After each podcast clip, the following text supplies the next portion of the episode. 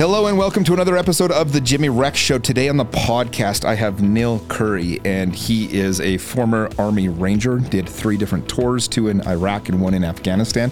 He's also the founder and uh, owns Ready Gunner. Uh, it's a gun shop here in my local town here in Utah.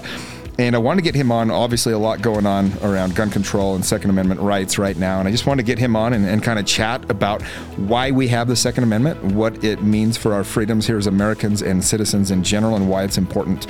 And so, hopefully, you'll enjoy this episode. I know it is a sensitive topic, gun control, but I do think that it's important to look at all angles of every issue. And so, I want to get Neal on. I feel like he gave a lot of really good information. And, and having served the country the way he has and the time that he has put in, I feel like his voice is one that carries a lot of credibility and appreciate him. And, and so, anyways, I think you're going to appreciate this podcast and enjoy with Neal Currey.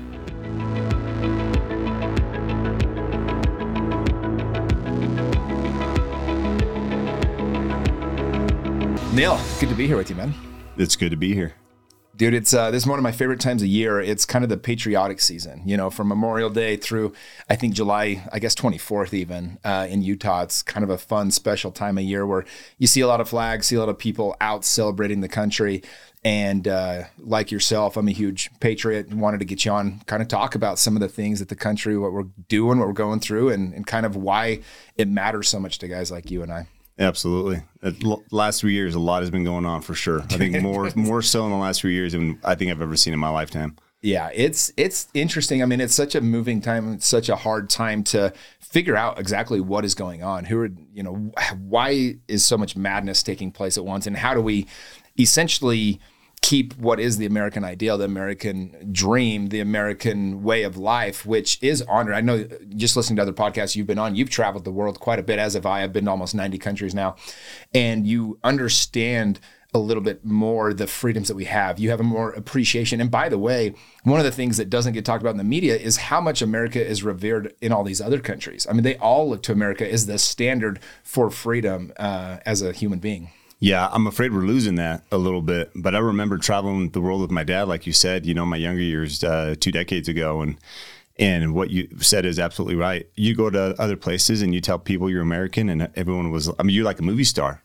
I mean, you're an automatic movie star uh, when you told somebody you were from America. They're like, oh, really? We're, we're from America, you know? And they wanted to be your buddy and ask you all these questions about America and how awesome America is and, and how we do things and why we do things a certain way, you know, that we do and the freedoms we have. And it, um, it's still that way, but I feel like we're losing it a little bit in other countries, I think other countries are starting to be like, well, maybe America's not as cool as it used to be. Yeah, it's almost like there's the idea of America, and then yeah. there's the reality of what kind of is right now. Unfortunately, yeah. you know, and they're not the same as they used to be. Yeah, people in other countries watch our news to see what's going on in America, and they don't even fucking live here, mm-hmm. but they want to know. It, it's like the reality TV show everybody watches. It's like the the fucking news channel of America. It's like, did you hear what happened in America today? Did you hear what happened in America today? It's yeah, it's like it, it, everyone's curious to what America's doing because we're this we're the standard. Yeah, well, and it's it kind of I, I, think it gives hope. You know, like when Hong Kong was fighting for their freedom against China, they flew the American flag because it stands for something. It stands for freedom, and you know, and I think that's why they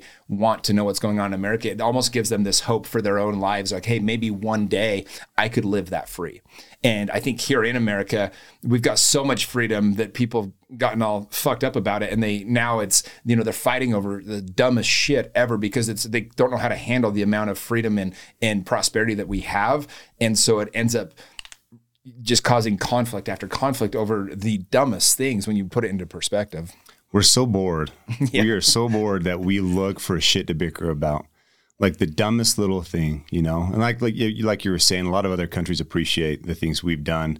Uh, Normandy, you know, um, uh, going back to just a, a, week ago, you know, all the people in Normandy flying American flags out their windows and things of that sort, mm-hmm. and, and showing their patriotism toward America for you know the loss of life that we we suffered there on their behalf, you know.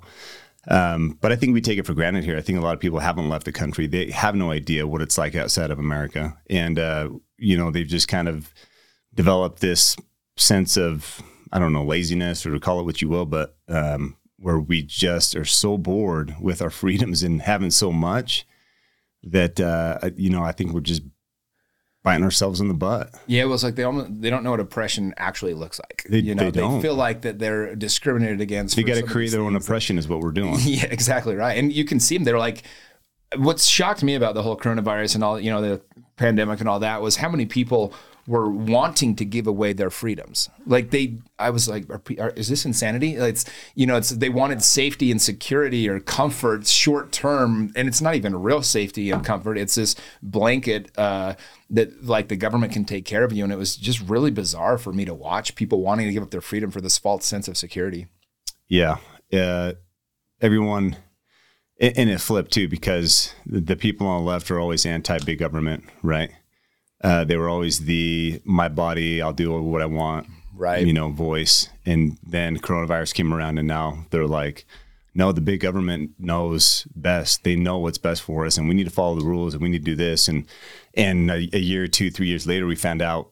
95% of it or whatever huge percentage of it was a bunch of fucking lies and, and none of it was even factual and it, it's a perfect breeding ground right now for um, um, conspiracy theorists because there is so much stuff and it's it and it starts out as a conspiracy theory but then it becomes reality Well, when all the people you trust are giving you bullshit and you can see it, you're like, wait, no, you- you're telling me this, but I'm watching it. I know you're lying. I know this Yeah. is bullshit.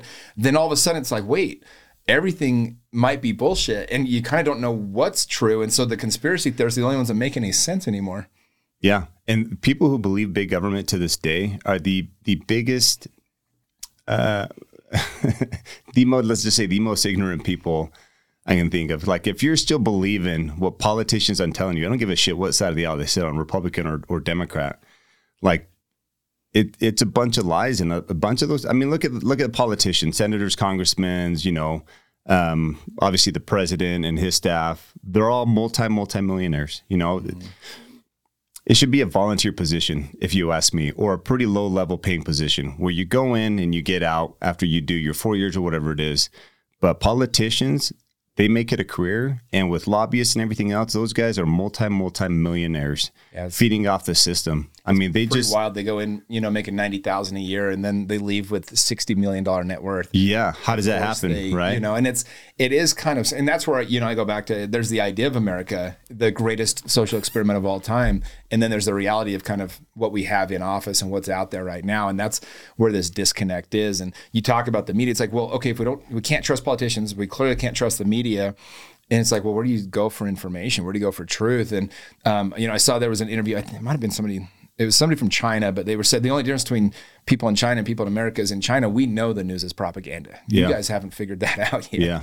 And it's how they I think we're getting there. Yeah, it's it's I, I mean they've got to have a less trust rate than pretty much any profession in the world at this point, you know. Well, you can only cry wolf so much, and the government has told us so many lies that now we're. I think people are starting to clue on. Where it's like, no, we don't believe you anymore. You Yeah. know, at least the smart ones. When you served, I mean, you served the country in so many different ways. You served three different tours, two in Iraq, one in Afghanistan. You've been an Army Ranger. I mean, the highest level of the military, essentially.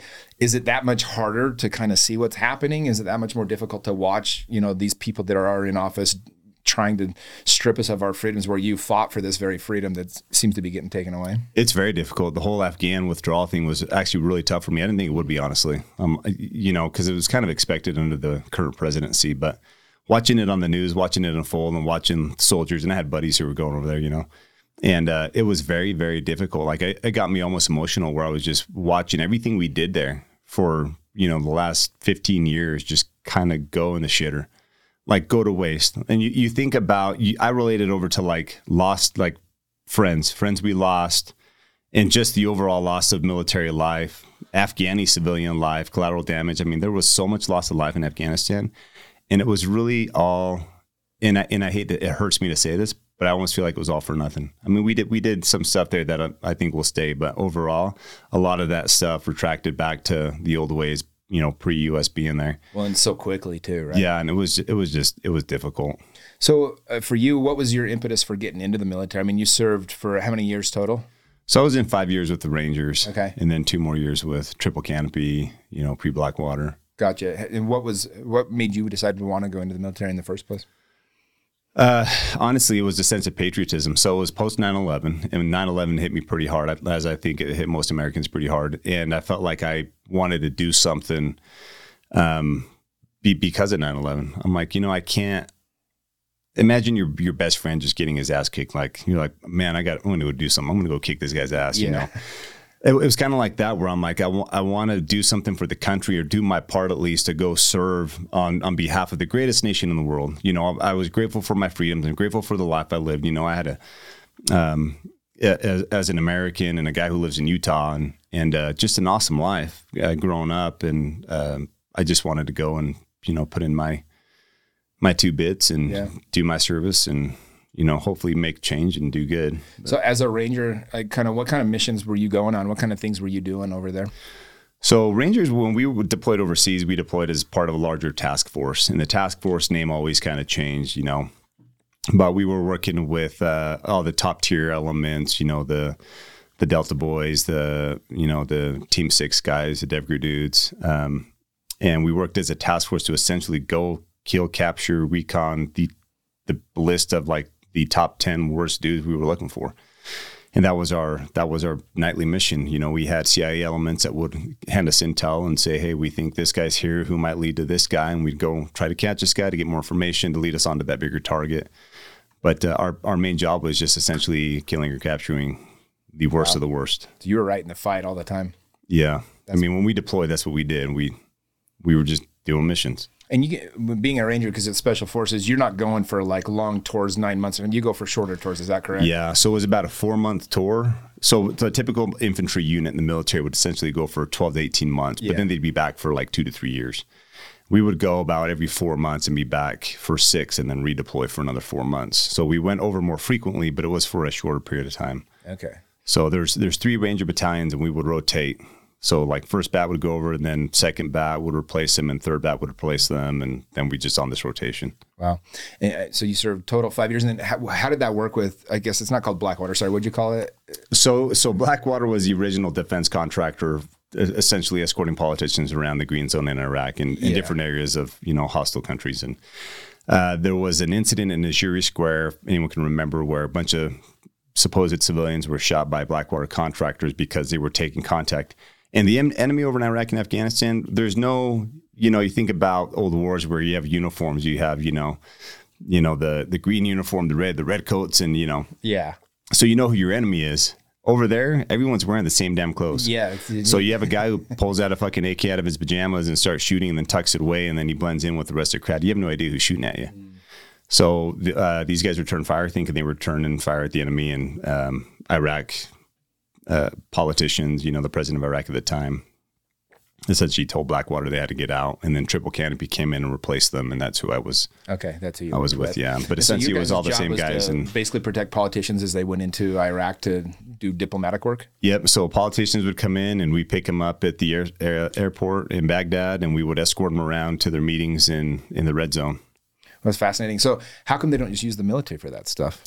They're not trained for it. Oh, really? Yeah. Okay. The the military is a, like a broadsword. They do have a um, protective service detail, but it's for people within the military themselves. So they kind of do their own diplomatic security missions, but we do it. They and then other things too. I think is so it's all handled by the Department of State.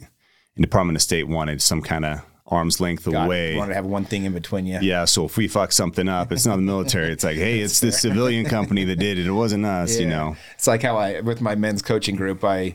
Um, you know, some of them have been very interested in doing like plant medicines, and I'm like, well, I'm not going to do it with you, but here's a person that you yeah, can contact exactly. if you're interested in doing it. I need that to be one step away from me in case yeah. something goes wrong, you know.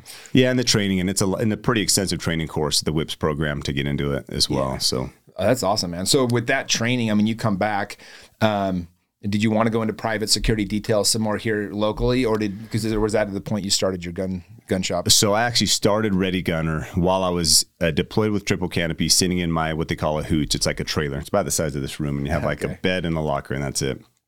So, but we had Wi-Fi, and I had my laptop, and I'm like, I'm going to apply for my federal firearms license. So when I get home, I can have my license to essentially acquire my own NF, what's called NFA items. So I can have my own suppressors, machine guns, and things of that sort. Fully With, automatic weapons. Yeah, fully automatic rifles without having to get all this licensing, separate licensing, and separate tax stamps. and it was going to just be for me and, and my my toys, my guns only. And so I got home, I got it, interviewed with the ATF agent. He issued me my license. I was running it out of my basement at the time. And then buddies were like, Hey, I heard you have your license.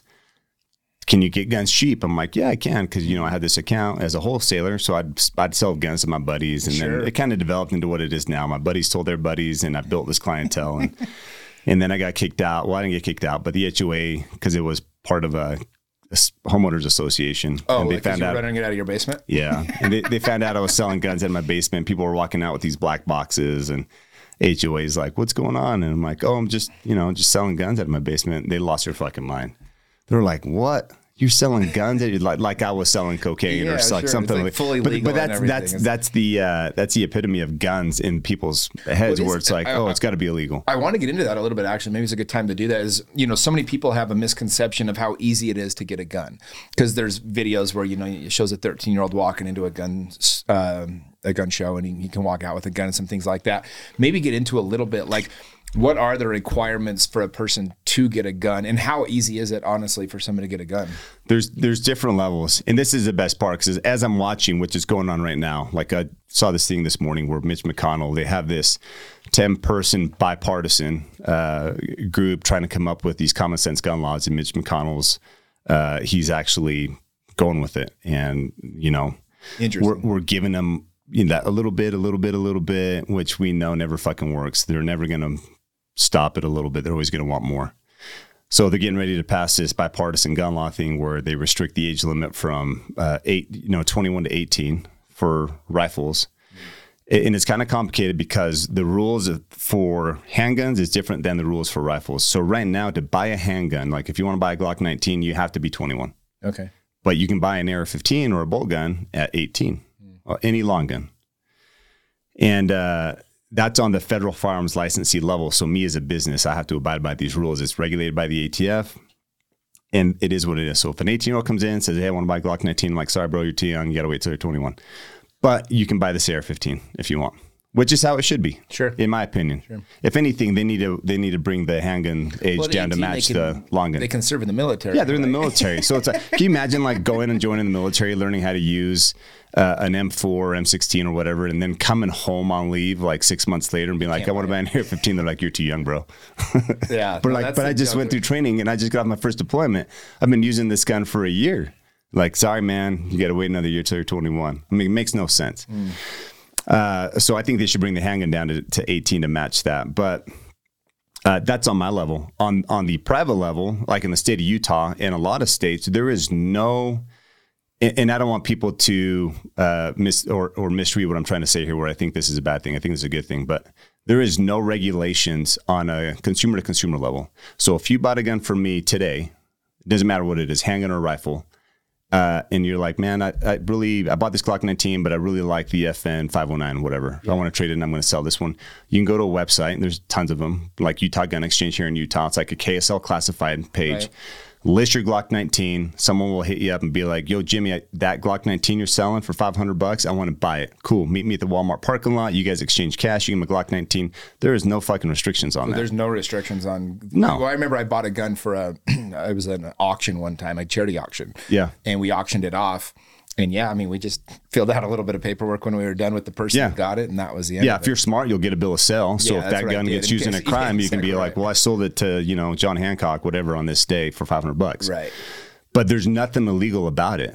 But on my level, like if you know, I can't I can't do gun sales without a, a, what's called the 4473, which is a background check. So you got to run a background check. You have to have a valid driver's license. You got to be a Utah resident. That's another thing. If you're a Utah resident, um, to buy a handgun. If you're not a Utah resident, you can't buy handguns.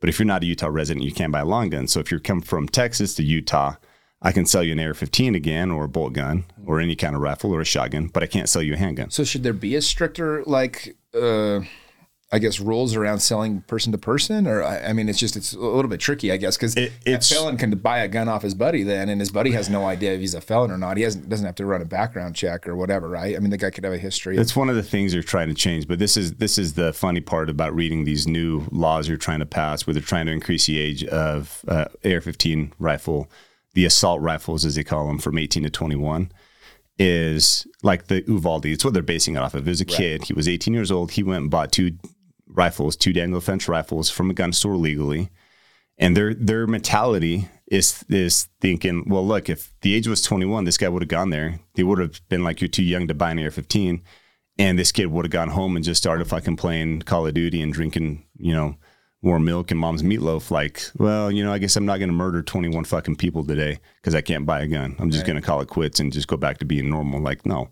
that guy's going to go find another way to go cause harm. You know, he's going to drive a truck down some fucking parade, throw a bomb, which you can learn how to make on the internet in 10 seconds in a school or whatever it is. So the the thought process behind it makes absolutely zero fucking sense. Or he can be like, cool, I'll just go on the private market and buy two AR-15s. Mm-hmm. So I mean, there, the Second Amendment is used is essentially a fucking tool for politicians to give them something to debate about during fucking midterms, which well, is coming what, up. That's what kind of bugs me about it. It seems like you know the economy is just so trashed right now, and you know the those in the Democratic side. I mean, the Democrats they just know that they're going to get their asses handed to them, so they're trying to change the subject. They're trying to make it about abortion. They're trying to make it about gun laws and all these other things and people get really emotional about those issues, right? And so I hate that it's like if they're and maybe you can answer this question. I, but you know, there's two questions I want to ask you. Number one is I want you to explain why it's so important we have the ability to own guns, and then the second one is maybe thoughts that you have around well, what could be done to make it because I mean, ultimately we're a country of people that are going to own guns. I mean, that's they protect us, they give us our freedom and all those different things, and the amount of people that actually um, own guns versus those that harm others with them. It's I mean, the numbers are so skewed by the news and the media, the message, whatever they're trying to portray,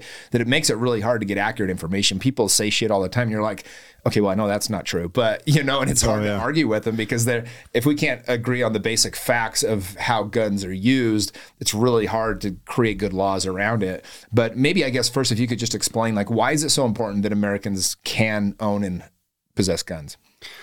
I mean, it goes back. I mean, there's a reason it was the second fucking amendment in the Constitution, the second, right after free speech. You know, um, our, our, founding fathers, it's almost like they had a crystal ball where they could look into the future and, and be like, you we need to put this in there, like at the fucking top, top of the page. But we see it around the world. I mean, uh, Ukraine. Look what happened to Ukraine. I mean, you have this superior military coming in, Russia, and invading Ukraine doesn't have the military resources to essentially, uh, you know, create an offensive or or a defense against or either yeah. against Russia, and you have all these, uh, um, you know, of age, male-bodied or able-bodied soldiers picking up arms and fighting against their own country. That's one reason. You know, we have the largest standing military with American gun owners, over 300 million guns, in the excess of 300 million plus guns in the hands of law abiding citizens. Right. And uh, it's a huge deterrent, a huge fucking deterrent. Nobody talks about this because we we live in la la land where we think everything's going to be hunky dory, is butterflies and rainbows forever, and we don't think about worst case scenario. You know, where it's like we're America, we got a tough military, and they'll they'll uh, they'll stick up for us. But in the event they don't, can you imagine 300 guys? A lot of them who are veterans, a lot of them who just like to shoot and train on their own, you know, and you don't even have to be a veteran, have military experience to be good at shooting sure. a gun or yeah. or know how to operate as as far as part of a team. So I think it's a huge deterrent against foreign invasion for sure. I mean, we saw it in World War II back then, and we didn't even have the amount of arms we had back there. You know, right after Pearl Harbor.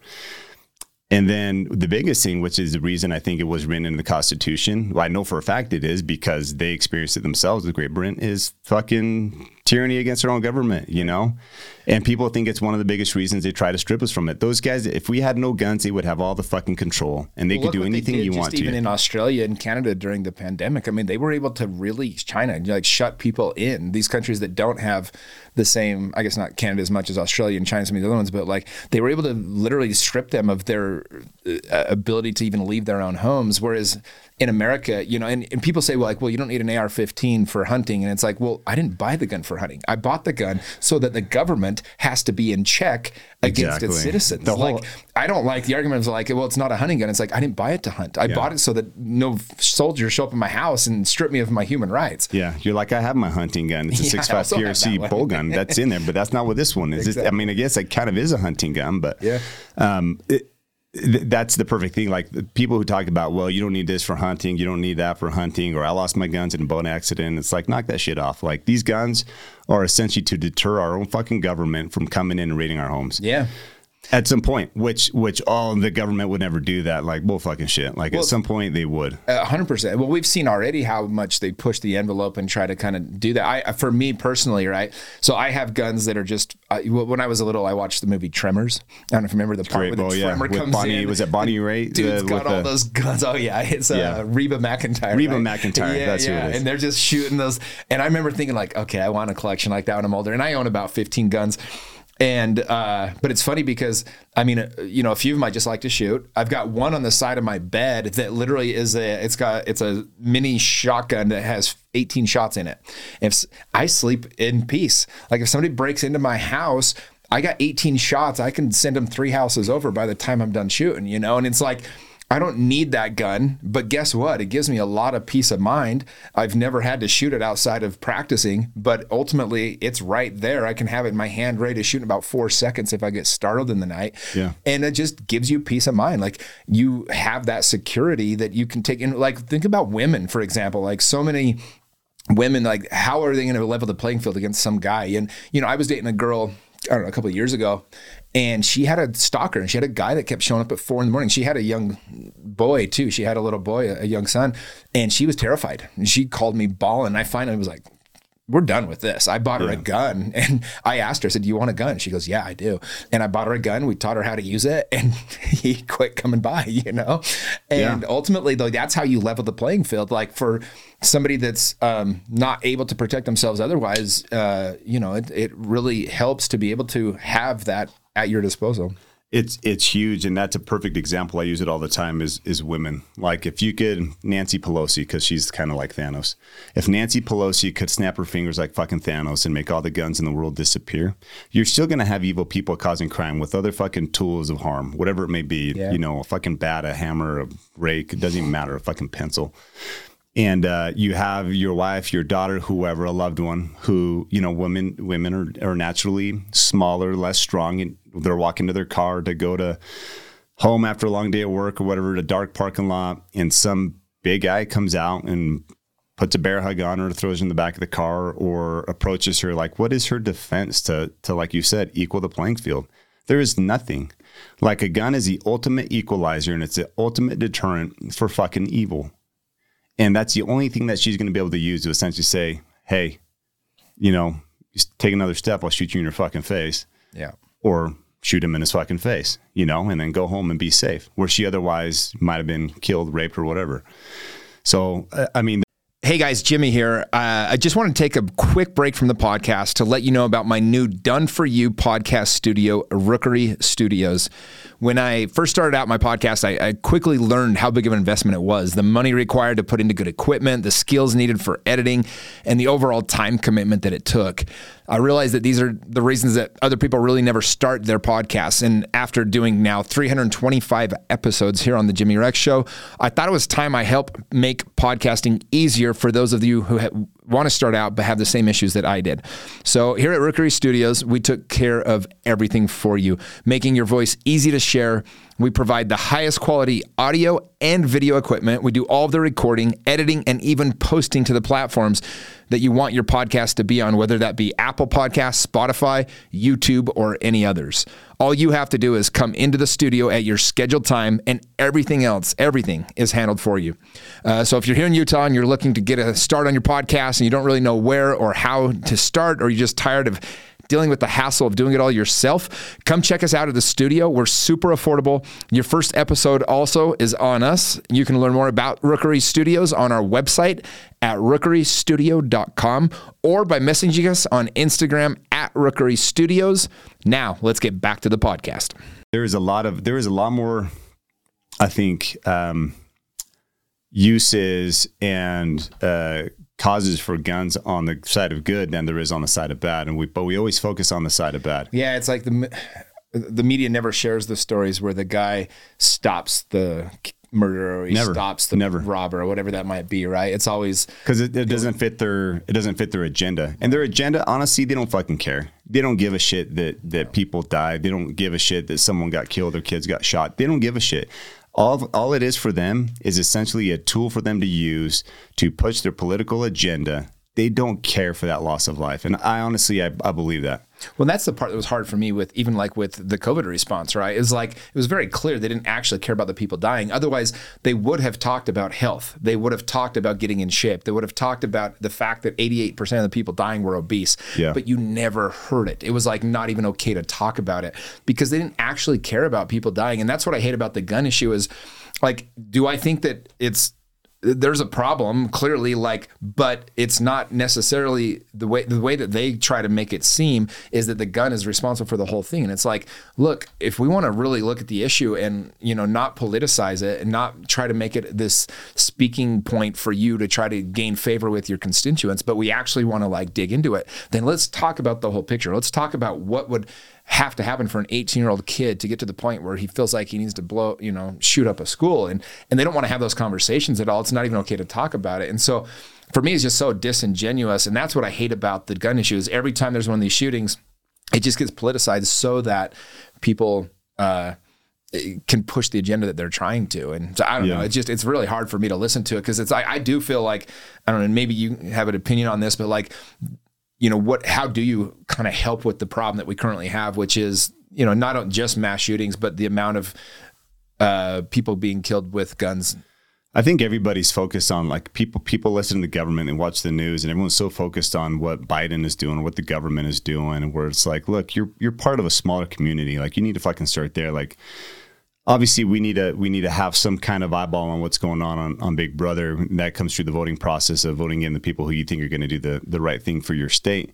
But on a small level it's like control what you can you know work with your schools to get security up work with your local politicians work with your fucking community to come up with some kind of a you know, a, a, watch for the neighborhood or whatever it is. Like those are the things in your control that you can control. Like forget about trying to get Biden to do whatever it is. That's not going to fucking happen. Like like do your voting, go vote, meet with your politicians, go to the local state dinners, but then work hard on the local level with your community, your schools, you know, the principal of where your kids go to school.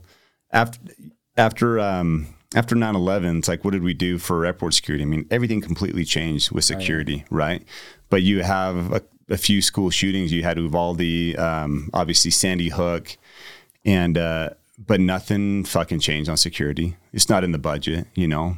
But but after january 6th they spent a billion billion dollars on putting stupid fucking fences around right the you know the capitol yeah but it's like, but we don't have the budget to essentially put one armed security guard in fucking schools around the U.S. That was because crazy- they, don't care. well that was the crazy thing about uvalde too was you know how much the police there was the police was like waiting outside and didn't go in It which is another great argument for guns. You know, it's like 100%. you like can't only rely on doing the anything about it were the parents, right? I Yeah. mean, that was the people that were trying to do something. But like that's that you're exactly right. It's a very good argument for guns. It's like when the people that are supposed to protect us aren't protecting us. Well, then it goes back to the principle. I talk about this all the time. It's just a principle of life: is no one's coming to save you. Like no one's be the hero of your own story. Um, you know, take responsibility for okay. If you know something does go down, I need to be able to protect my family. I need to be able to protect the people that I care about. It's your responsibility to learn how to do that because we saw, like with Uvalde, the policeman sat out there for 90 minutes and Absolutely. didn't do shit. Like it was, you know, it's multiple of them. E- evil people are weak-minded people obviously because that's how they get to a position of evil is because they can't control their thoughts they can't control their actions they just kind of go down the path of least resistance which in historically speaking kind of leads down, down that path of evil. So they're weak-minded people. They're not going to go after hard targets. They're not going to go after somewhere where they think they might meet resistance. They're going to go after this what we call this like soft target in the military which is a place with no fucking security. You can go in there and and uh, So true. yeah, and induce mass casualties because that's what they want. And a school is a perfect place for that. And I think that's what we're seeing in schools. And we have yet to be like, look, we need to get some fucking security in these schools. Hire some fucking veteran or, or a guy up, you know, like we're doing free concealed carry courses. We've been doing this since 2012 at Ready Gunner. Like if you're a teacher, you're a, a custodian. Doesn't if you work at a fucking school, I don't care what your job is. If you're there mowing the lawn, we will give you training and a free concealed carry permit at ready gunner to take back and and carry in your school. Which cool. it, which in the state of Utah, you can carry Teachers can carry Uh, yeah, with in the, city con- with Utah. that concealed carry permit on school. Hmm. Imagine if you had all the teachers, and, and obviously there's this drives liberals crazy. The thought of like teachers with guns in schools, you know, because guns bad and go boom on, on their own. But uh, you get them the proper training, get armed teachers in there, and you have like a couple people who try to shoot up a school and meet resistance and get shot right out of the gate. It's like you're going to see a huge reduction in people trying to do that. yeah. But when crazy people see other crazy people doing it successfully, they're like, "Oh, I'm gonna, I can go do that. That's a good place to go shoot up some people." Yeah, and that's even the way that they, you know, share the media shares the story. It almost encourages other people to do it. That's kind of like the problem that we have. They, you know, make such a big to do out of it that some, some idiot. I mean, he- the six human needs. One of them is significance, and humans will get their needs met. And if you can't go about getting it done in a good way, a lot of people will go about getting it done in, in a bad way. It's a, it's a quick way to get famous. It is. It's a very quick way to get significance. You're you got a gun in your hand. You were really significant in that moment. you Yeah. know? But it's well. So as a gun owner, as a gun store owner, um, what I mean, guess how can people help? Um, how can help people help th- the gun control question or whatever go the right direction? Like, what can the average citizen do to make sure that we don't get our freedoms taken away, but also try to protect, you know, people from having the guns in the wrong people's hands? Uh, one of the one of the biggest things is obviously be a good example of a law abiding, you know, gun toting citizen. You know, and don't don't don't embarrass the community. So one of the things is we've had in the last three years since COVID started. So gun sales, you know, from 2019 to now have they've gone nuts. they, it, it's the been the biggest gun sale, you know, trifecta in the history of gun sales in the world. Mm-hmm. Americans have not bought more guns in the last few years ever.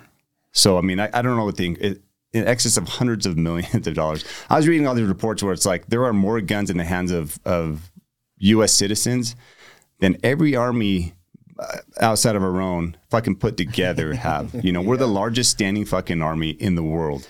Well, if you but you go back, like uh, I just thought of something real quick, like the during the BLM riots a couple of years ago, right? Um, my uncle owns uh, he owns the largest gem and rock store in the Midwest. It's in Minnesota, and he's right on the main street of Minnesota where the riots were happening after George Floyd. And I mean, he boarded up that, and he's as liberal as they come. My uncle Yeah. is, I mean, he's atheist, he's a liberal, he's a geologist. I mean, this dude is as left leaning as they go. And him and his best friend got guns, and they sat in their rock shop that night because he's got millions of dollars of rocks in there. I mean, he's got certain rocks that are worth thousands of dollars just for one rock. And sure enough, they came busting through and they both pointed the guns and they ran right back out. And the next morning, his store was still standing because he had guns. And so, like, even the most far left, you know, he would never in a million years want to shoot somebody, my uncle, but he used guns to protect himself because he knew if I don't do this, I'm this business I've built 35 years, you know, trying to build up is going to be gone in the morning. Yeah. Liberals are idealists. They live in a, in a world of ideal where they think everything is fine, hunky dory, right? And you Or these ideas that like uh, they sound great on paper, but there's no way in reality it would ever be able to function that way. You know, Yeah, I don't like to live in make believe land because you just you have to take into account human behavior. yeah, they like to call people who have guns cowards. Like only cowards use guns, and it's like everybody like. In your ideal world, yeah, you wouldn't need a gun, but we don't live in a fucking ideal world, and we're far from it, way far from it, and we do need a gun.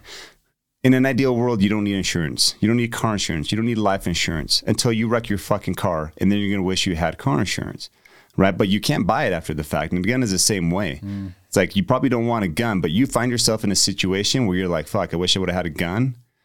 Like that literally is going to become conservative real it's- fucking it's fast. like but then night- it's too late. It's like a nightmare, right? I, I've had this situation because I carry one. I usually have one very close by, if not on me, and um, I've had this thought of like, what if I ever needed it and I just didn't have it on me? I wouldn't forgive myself. I'd be so Yeah. upset at myself, and so it's, you know, it's. I, I totally understand what you're saying there, but. But that that goes back to my point of being a, a good, you know, two way law abiding citizen and being a good, a good example for the community. Like we don't need people out there essentially giving ammunition to anti gunners for taking our guns away. Uh, we've seen more people buy first time gun buyers in the last few years than I've ever seen. uh, people of all ages, all sizes, you know, women has seen a huge increase in the last two years. Uh, I think it was two years ago, Utah State uh, women surpassed men in applying for concealed carry permits, Oh, which is fucking awesome. I love that. Yeah. And one of the biggest things, like, look, if you're going to buy a gun, first of all, bravo, congratulations on making that step. But let's get you some training too, so you know how to use it. Because we don't want to sell somebody a gun and then just, you know, they put it in their purse and go out on the street. What's the best way for someone to get trained up? Do you guys do training at your? You do yeah, it your yeah, store, we right? do training. So uh, if you buy a gun from us, we we try to get you into like the basic handgun or basic rifle course, depending what you buy, and we even give you a discount. Um, for doing so, but we want to make sure everyone has significant training. Because another thing too is you find yourself in a situation, a stressful situation. If you don't know how to shoot it, Oh man, you get that you get fumbly. Yeah, you can get a gun taken own gun. away. I mean, you can shoot yourself. You never know. So we we highly practice getting comfortable with I remember it. that when I first got my uh, when I had to get- renew actually my permit, my Yeah. um, my handgun permit, and I shot, and you're like 15 feet away. You're very close, and you're missing so bad. And I was like, wait, what the heck? Yeah. because I hadn't shot forever, and I had to remember, like, oh yeah, you have to. I mean, you really need to practice to be able to use it effectively, because somebody can get to you from 15 feet away in, I mean, one second. If you know, you you don't have a whole lot of time to think about it. If you're going to use the gun, if you pull it, you better be ready to use it. Yeah, and it's and it's um it's a perishable skill. Like it takes practice for sure. You know, I- even myself, like I'll take I've, I've shot guns for forever, and I take three, four, five, six months off shooting, and I go back in the range and start shooting. You know, it takes you a little bit to get back to that. You know, uh, the basic principles and and fine tuning of getting your bullets impacting where you want, but there is constant practice that's required as a gun owner. But it's fun too. Yeah, It's- no, it's a great way. To, it is uh, tricky a little bit. Ammunition got so damn expensive. Has that come down at all, or is it still as expensive? It, it's come down quite a bit from. I mean, 2019, everyone got caught off guard. Uh, everyone started buying ammo like crazy. The, the riots made it worse. I mean, it was it was a perfect storm of gun stuff. You know, with COVID mandates, uh, you had the George Floyd riots, and then you went straight into like a superheated presidential election with a super anti-gun president who ended up winning. And um, so, I mean, people were just buying guns. You couldn't find ammo. You couldn't find 5.56. You couldn't find 22 forever. It's starting to come back. Like I have all that ammo in the excess of like half a million to a million rounds of each caliber on my floor. And we've brought the price down, but on the distributor and the manufacturer level, it's still pretty high. So we can only bring it down so much. yeah. Um, but like this, this money, we're, we're launching the biggest sale. I'm not trying to No, I market on your I'm podcast actually here, interested the- about the- it because the biggest sale of ammo. People don't know where to buy it at a decent amount. Yeah. So It, it's the lowest you've probably ever seen in what the is it going for now? Just give us an idea, like for people that know guns. Dude, it's still all over the place. So it depends on where you buy it and who you buy it from. What are you Because some people still have. for on your sale? Oh man, you're gonna make me blow the email here. But I think I think nine mil we're selling for fourteen ninety nine a box. Okay. Which is the cheapest I've seen it anywhere in the last two years. That's for 20 cartridges. That's for fifty. 50, oh, That's a box of fifty. Okay. And five five six I think we have for eight forty nine a box, and that's for twenty. cool. So and that's for these days that's pretty fucking cheap. Yeah. Like people were selling for seventy five bucks a box just What to give you. What caused it to go so high? Was it just the fact that you couldn't get it? demand. Yeah. Yeah. Demand. And then the manufacturers. I mean, from a lot of my manufacturers, the OEMs, I got uh, a 15% increase letter probably every 30 days from these companies where they're like, oh, we can't find parts and, and imports and material costs have gone up. We have 15%, 15%, 15%. And as a retailer, you know, you try to keep the margins as best as you can Sure. without, it's us anyway. Some retailers are like, oh shit, let's jack it up. But uh, but obviously with their increases, we have to increase and maintain margins on the business level. But uh, you know we've made some good buys and some big buys, so we're we're gonna do a big sell here on Monday. It's gonna be awesome. Cool. No, that's great. Well, um, so for you know, with Uvalde happening and it being in the news, um, for the person that maybe is like just super anti-gun, they think that guns are the problem. Maybe just give your view and maybe your pitch. uh, What would you would say to that person as an argument um, back? Honestly, I think a lot of anti-gunners, and and I'm not I'm not trying to, you know, say they're dumb or anything like that. I just don't think they know. I think a lot of people who hate guns or don't know guns, and we see this in our store, Ready Gunner at the counter all the time, is they they don't understand them. And they base their knowledge on guns on what they've seen on TV, on what they hear from politicians, on how bad they are. You know, an AR-15 can kill 76 people in less than half a second, and they carry 400 round magazines. I mean, just all this propaganda of stuff, and that's where they get their information. And we have so many people that come in Ready Gunner, and we're like, let's just get you in the range, let's shoot a gun, and I'll, I'll come in there with you. And they end up loving it. They're like, wow, this is actually this is kind of empowering. This is kind of nice, and it's also kind of fun, and it's not anything of what I thought it was going to be. It's like a gun is is an inanimate object that is controlled by a person, you know, and that what that gun does is dictated by the person behind that gun, good, bad, whatever it is. So uh, if if anyone is anti-gun, I would suggest essentially trying it, going into a store like ours or, or a local store, and hopefully it's a good store. and uh, and and practicing shooting and talk to the people who know about the guns and, and, get their take on it. You know, don't just go off the words of the politicians on how bad they are. Yeah, you know, they they actually do a lot of good. Well, it's like most things in life. You know, most of the things that I've been afraid of in my life, when I went and I actually leaned into it and got to experience it or got to know it. Uh, I didn't have anything to be afraid of. It turned out, you yeah. know. But when you just hear you other know. people's opinions, or you other you just hear negative things, then you kind of form your own opinion around it, and um, unfortunately, that leads you to some you know beliefs sometimes that that aren't even your own. You kind of just got pigeoned into them. Yeah, and that I think that's what it is. I think the bulk of the people who are very anti-gun or just don't know any different. They just kind of go off of what what they're told. Yeah, and they just kind of regurgitate it. It's an echo chamber. Have you had pushback from? I mean, all the tech platforms decide what they want to push or not push anymore. And I mean, obviously, you got Instagram and Facebook, and even Google and uh, we, Apple. Or we can't do anything.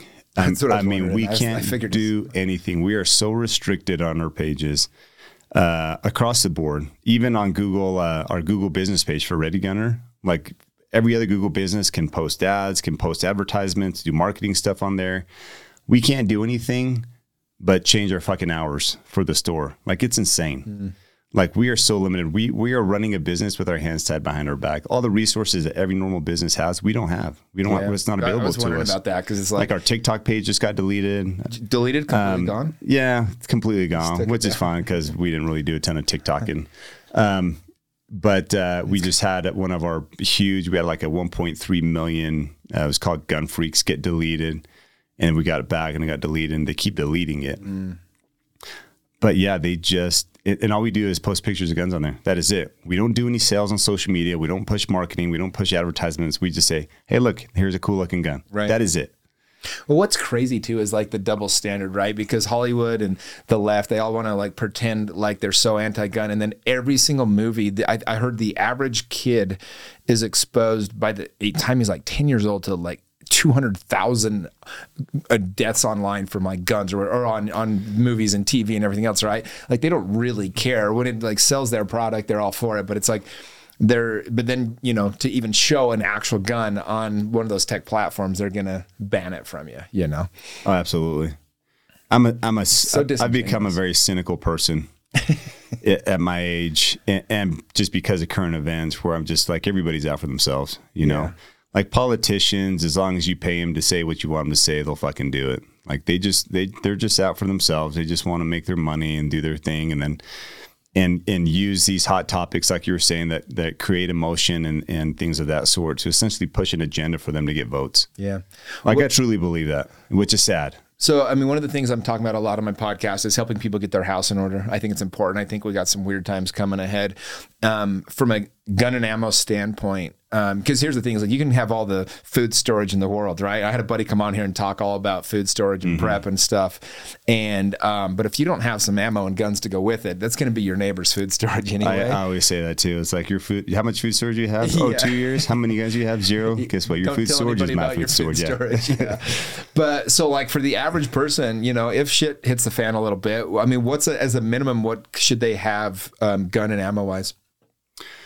It's hard to say, but essentially, you got to think bigger than yourself. You got to think like on a team level because because you as an individual, you're pretty much fucking useless. Yeah, you know. Yeah. Um, so essentially, like let's let's talk like Walking Dead fucking scenario where it's like the world goes to shit. And now you're just having to to operate on the lowest level possible, which is you know your small community, whoever that is, and you've already come up with a plan. Uh, but it, it kind of depends on what your community is. It's like, hey, do you and all your neighbors have guns, and how much ammo do they have? And if they don't have any, then you're probably going to want at least fucking a dozen AR-15s with ammo to go for it. Like a combat load is 210 rounds, and that's like a day's worth. You know, On, 210 that's a shit. rounds. That's a shitty day's worth. Yeah, seven magazines, seven 30 round magazines is what we would take out on a mission.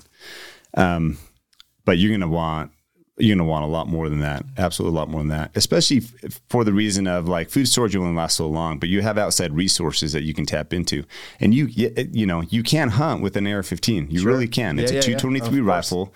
Like it, it's perfect for deer. So uh, you got to think hunting. You got to think uh, obviously defenses.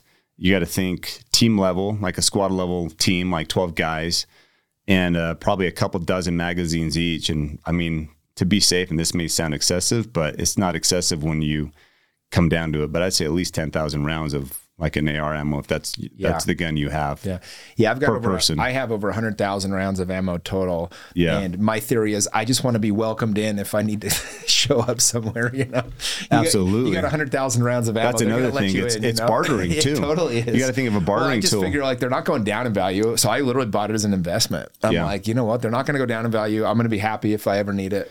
You can you can use it for defense. You can use it for hunting. You can use it for bartering for food or whatever else. You know. Yeah.